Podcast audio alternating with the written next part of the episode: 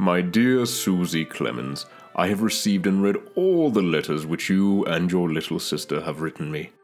I can read your and your baby sister's jagged and fantastic marks without trouble at all.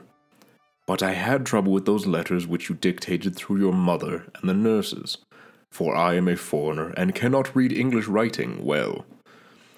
You will find that I made no mistakes about the things which you and the baby ordered in your own letters.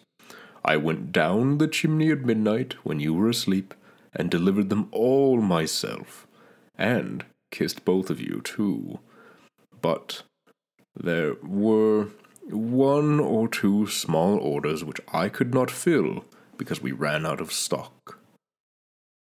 There was a word or two in your mamma's letters which I took to be a trunk full of clothes. Is that it? I will call at your kitchen door about nine o'clock this morning to inquire. But I must not see anybody, and I must not speak to anybody but you. When the kitchen doorbell rings, George must be blindfolded and sent to the door. You must tell George he must walk on tiptoe and not speak, otherwise, he will die some day.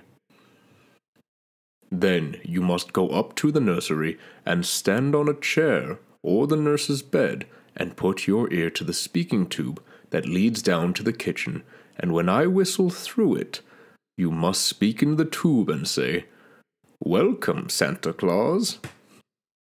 Then I will ask whether it was a trunk you ordered or not. If you say it was, I shall ask you what color you want the trunk to be.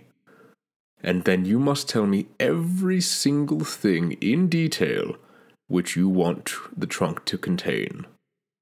Then, when I say goodbye and Merry Christmas to my little Susy Clemens, you must say goodbye, good old Santa Claus. I thank you very much.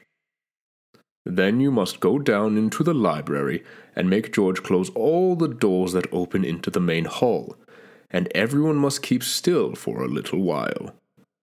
I will go to the moon and get those things, and in a few minutes I will come down the chimney that belongs to the fireplace that is in the hall. If it is a trunk you want, because I couldn't get such a thing as a trunk down the nursery chimney, you know. If I should leave any snow in the hall, you must tell George to sweep it into the fireplace, for I haven't time to do such things. George must not use a broom, but a rag, else he will die some day.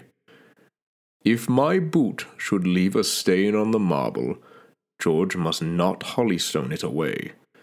Leave it there, always in memory of my visit, and whenever you look at it or show it to anybody, you must let it remind you to be a good little girl. Whenever you are naughty and someone points to that mark, which your good old Santa Claus's boot made on the marble, what will you say, little sweetheart? Goodbye for a few minutes, till I come down to the world and ring the kitchen doorbell. Your loving Santa Claus, whom people sometimes call the Man in the Moon.